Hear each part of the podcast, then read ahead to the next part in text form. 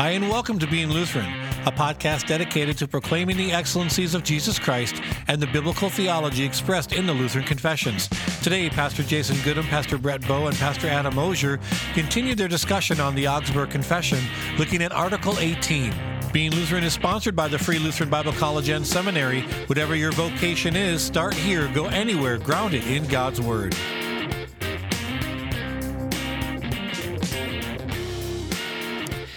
Welcome to the Being Lutheran podcast. My name is Brett Boe, and I'm joined by Pastor Jason Gudim and Pastor Adam Osier. All right, we're back at it. Back at it, testing out our brand new equipment. If you could see us now, we Yeah. look professional. yeah, We, yes, we we almost look as professional as we did uh, back in Brian's recording studio. Right, Not that's quite right. to that level, but uh, we are a definitely a higher quality wannabe than we were for the last six months. right. And you know, before we were recording, you were mentioning that everybody and his dog has a podcast. Yeah. uh, I, I want to hear the dog podcast. Is that I guarantee it's out. Just search, search iTunes. I guarantee there's a dog cast somewhere. Right. There's gonna be dogs barking, or you know, like the dude who changed the pitches of the dogs and like they bark, "We wish you a Merry Christmas" or something. Yeah, I'm, I'm sure it's okay. out there. yeah? Well, What what does the fox say? Is that oh, that's Oh, what comes yes. up in my mind, but that's a video. So yeah. sorry. My kids still ask Siri about that, and Yeah. there's an answer.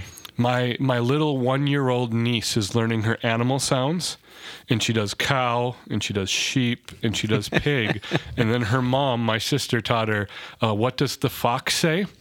And she walks around the living room going ding ding ding ding ding ding ding ding, and uh, it is the cutest thing in the history of the world. And I no longer hate that song anymore, All because of kids. all because my niece is adorable. Yes, that's right. Well, thank you for listening to us as opposed to uh, Dogcast or so- anything Dogcast. else. Yeah, uh, we, we love doing what we're doing. And so today we have a great uh, episode, and this is a start of a four episode arc on uh, Article 18 of Augsburg Confession and its apology. And uh, today we're talking about the freedom of the will. Hooray! I'm actually super excited for this topic. Uh, yes. I, I, it feels like I say this almost, you know, like for the last five or six episodes, but this is something the American church gets totally Right. and unequivocally wrong. Yep.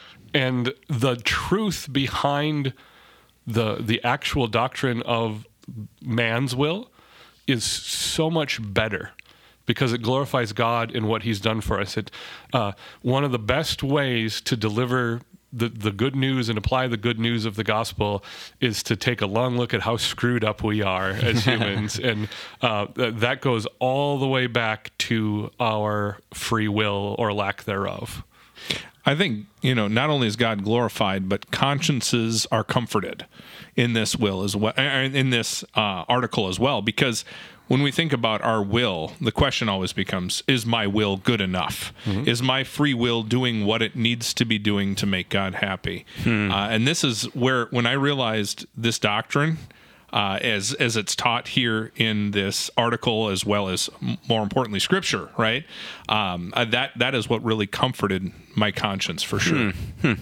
Yeah, that's interesting. And you know, I, I think of, of all the related topics to this too. Of you know, it feels like when we we're talking about baptism, especially that this gets brought into the the equation.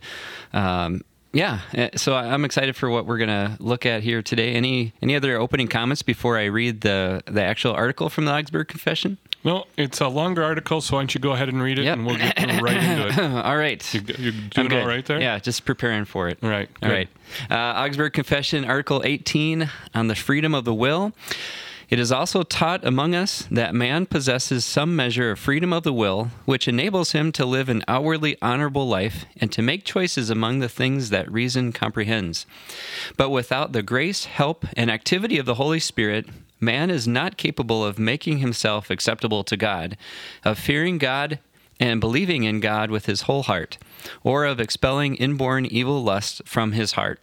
This is accomplished by the Holy Spirit, who is given through the word of God, for Paul says in 1 Corinthians 2:14, "Natural man does not receive the gifts of the Spirit of God, In order that it may be evident that this teaching is no novelty, the clear words of Augustine on free will are here quoted from the third book of his Hypognosticon. Am I saying that correctly? Hypognosticon Hypo, did I say it? Yeah. or hypognosticon? Hypognosticon? yeah, go for it. All right, there we go. We'll, we'll roll it. Okay. Uh, we concede that all men have a free will, for all have a natural, innate understanding and reason.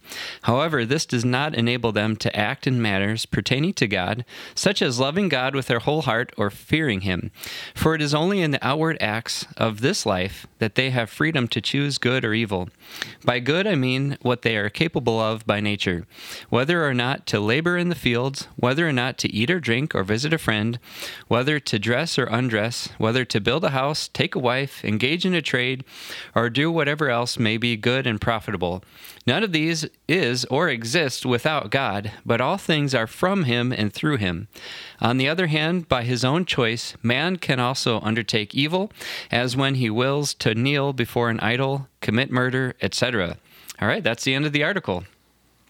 That that last part of the article, you just kind of stop and like that escalated really quickly. Nice. Kneels before an idol or commits murder. Yeah, yeah, a little right. bit the more of a spectrum you would think in there, Right. but well, you know, well, theologically scripture, yeah, scripture does that too sometimes, where they they list off a bunch of stuff, and then like lying is included, and you know, with like murder or, or some other you know horrendous sin. Yeah, there's there's lying and then there's genocide. Yeah. Nice. All right. Well, there's a lot to unpack in this article. Uh, the freedom of the will, and uh, where should we start? Let's just go get this out right in the open right now. Let's just air all the dirty laundry. uh, you don't have free will. In, in, in the proper American Yeah. understanding of the term, Right. There is no free will. Yeah. Now, that is not to say that Christians and Lutherans are determinists. We, we you know, that's uh, the, What is a determinist? that everything God has scripted uh, in such a way that it must happen in that way. Uh, we don't confess that either, but w- typically, I think when the church, the generic American church, confesses free will, they're they're kind of thinking it in the uh, Matrix sense of free will. And I just saw I was gonna say, did you just watch that the movie? last yeah, I saw I saw the fourth Matrix last night uh, before we were recording, and uh, the whole phrase from the Matrix is "free your mind," Huh. and uh, that's not possible under sin. And, and so you, you're, you're juggling the idea of free will flows from the error that human beings are basically good. Hmm, mm-hmm. And the problem of sin blows that away immediately. But if that's the point that the church is coming to the table on this topic with, we're starting from a wrong perspective, and it gets us into all sorts of trouble, theologically speaking, mm-hmm. because man, as a sinner, is not basically good. And so, you I mean, if you start talking about the bigger picture, this is where you get into issues about infant baptism and infant faith, age of accountability, things like that. If you are born a sinner, from conception, you need to be saved. But it also means that from conception, you are carrying the taint of sin with you, and that corrupts your will. A- and it's completely corrupted right? In that how, how would you define that? It- when you look at that there's not like 1% of me that i just have to summon. There's like 100% of me that needs the spirit. Well, and uh, part of that, like the way you say it, part of it, we just got to get rid of our addiction to put everything on sliding scales and spectrums. That, that's generally not how things work theologically speaking. Like it goes back to what we were talking about: is you make the leap from bowing before an idol to committing murder, right? Yeah, right. In God's eyes, all of it's breaking His law, and if you've broken one commandment, you've broken all of His commandments. But the the whole corruption thing is a great time to promote a different part of the Book of Concord. In that Article One of the formula deals with this. Mm-hmm. So our will is thoroughly corrupted and tainted by sin, so that there is no good thing retrievable from it mm-hmm. Yeah. right? We are not in our nature evil. as far as a philosophical term because that would make God the creator of evil. And so that that's the distinction. Sure. If if you know because we're going to be hitting that in 17 years from now when we get to the formula of Concord and start recording our way through that. If you want the the the perspective of of what's at stake in this article, take a pause and read through Article One of the Formula of Concord.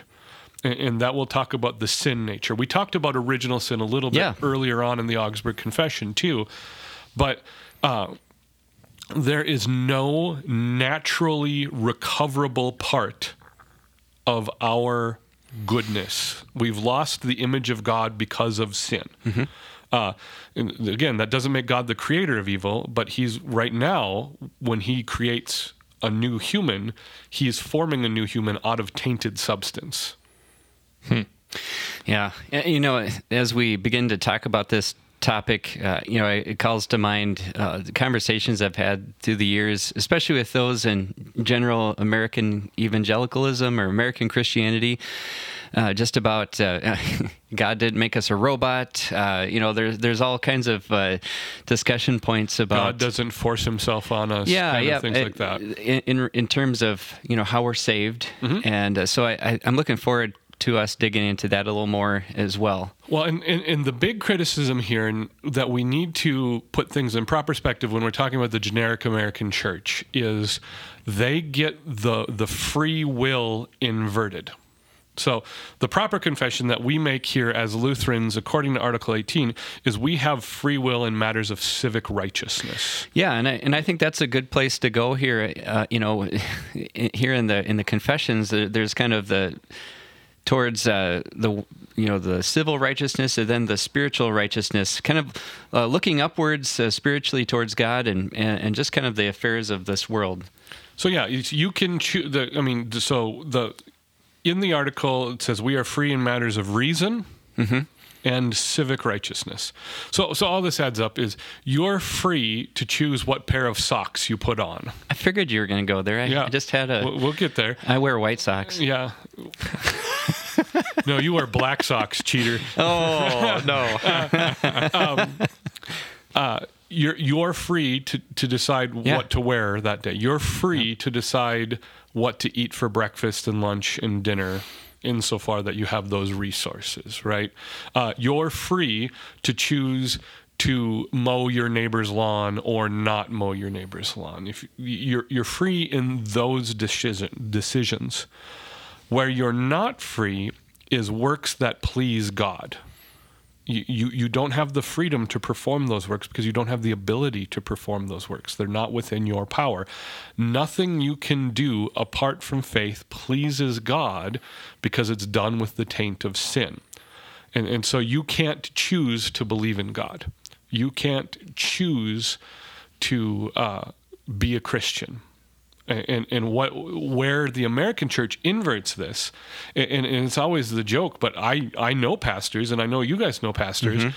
that are in parishes where people are paralyzed to make normal everyday decisions. You know, it's it's pastor.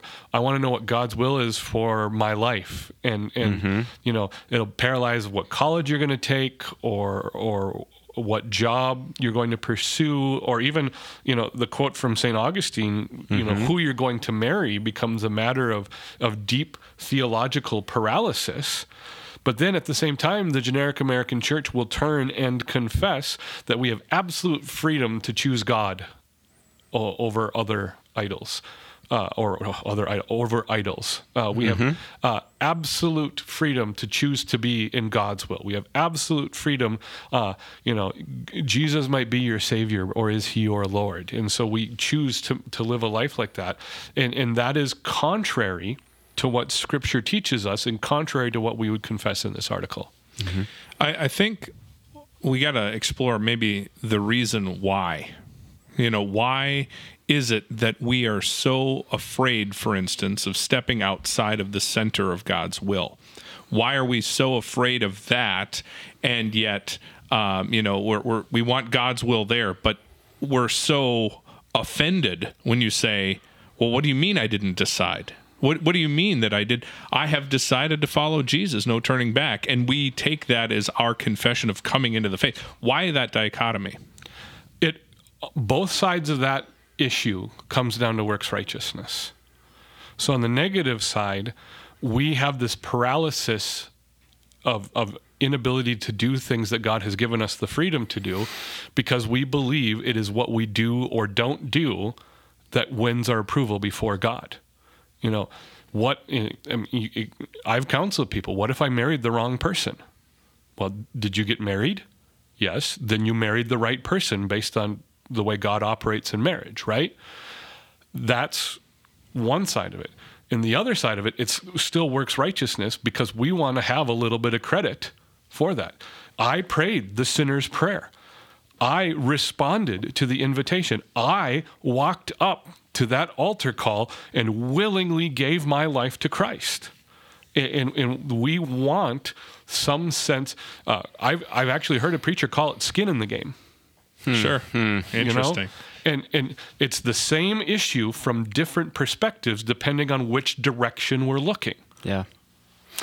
Yeah, and I think that that you know those are that's an example of subjective faith that has come from the objective preaching of the word.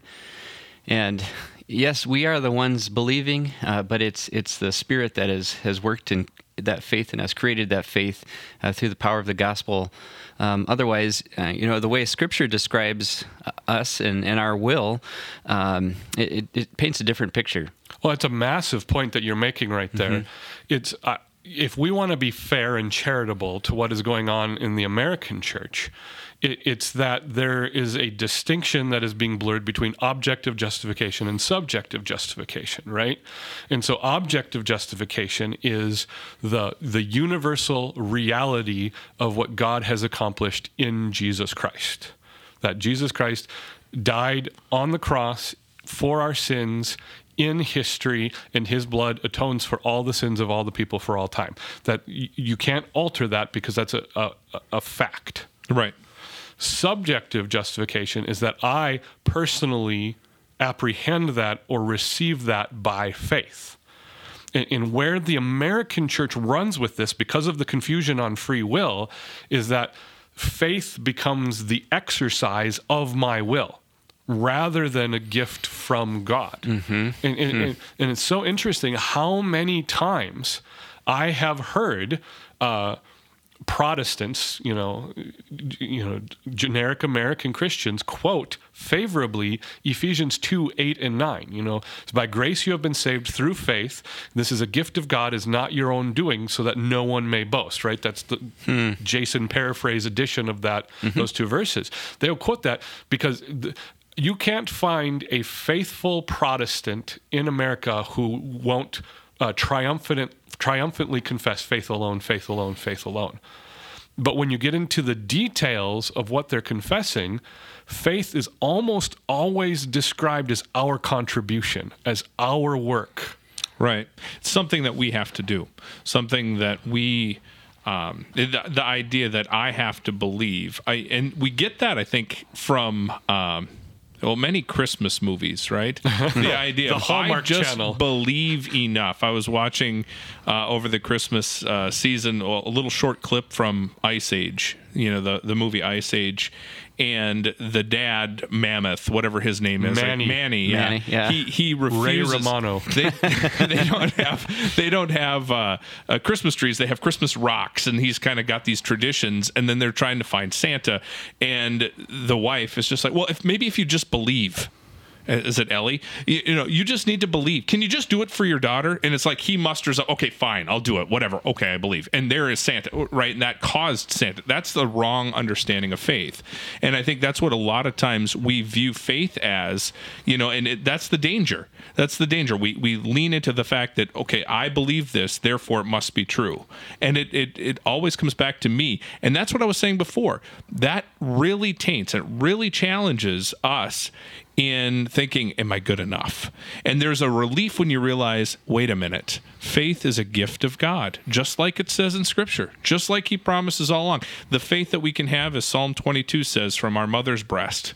right? That nature of faith that comes from God and God alone is so much more comforting than do I believe enough? Am I going to get Santa's sleigh off the ground like an elf, you know, or is he going to crash and burn in Central Park? You know, when when it comes down to it, I'm just really happy you picked on Ice Age Christmas because of all the Christmas movies you could have picked on, that's probably the least beloved of them all. I don't know that anyone. I didn't want to offend anyone. I don't. I don't know that anyone has a special place in their heart for the Ice Age Christmas, but like you could pick on Polar Express here. Uh, I could, yeah, I could, but I chose. I chose, chose. not There to. you go. I chose not to. I had the will. I had free will in the matters Oh, of external things boom. to do that. All right. So yeah, the two pitfalls of the American Christian conception of faith is one that faith comes in quantities. And, I've taught in my congregation so much that they know the reflex now that uh, the most meaningless English sentence you can utter is "You've got to have faith." And if you leave it there, there's a mo- because George faith, Michael. yeah, No object. You got to have faith, the Yeah. faith, the faith. Don't get carried away with this new equipment here. It, it, it sounds so much cooler when you sing it, though. Oh, I don't quite have the voice that George Michael. did. Right. Uh, but it, faith comes in a quantity, and all you need is more of it to feel better about it. That's more of a Catholic view than It, but Yeah. but it really see this is this is I mean we're going to go down all the Yeah, rabbit trails. yeah, but right. This is the other thing is by doctrine, the generic American church has way more in common with the Roman Catholic Church of Luther's day than they do with Protestant Lutherans. Mm-hmm. It the you know it, it, we've talked about this multiple times on the podcast that Yeah. kind of the the the standing foundation of the generic American church is that's too Catholic.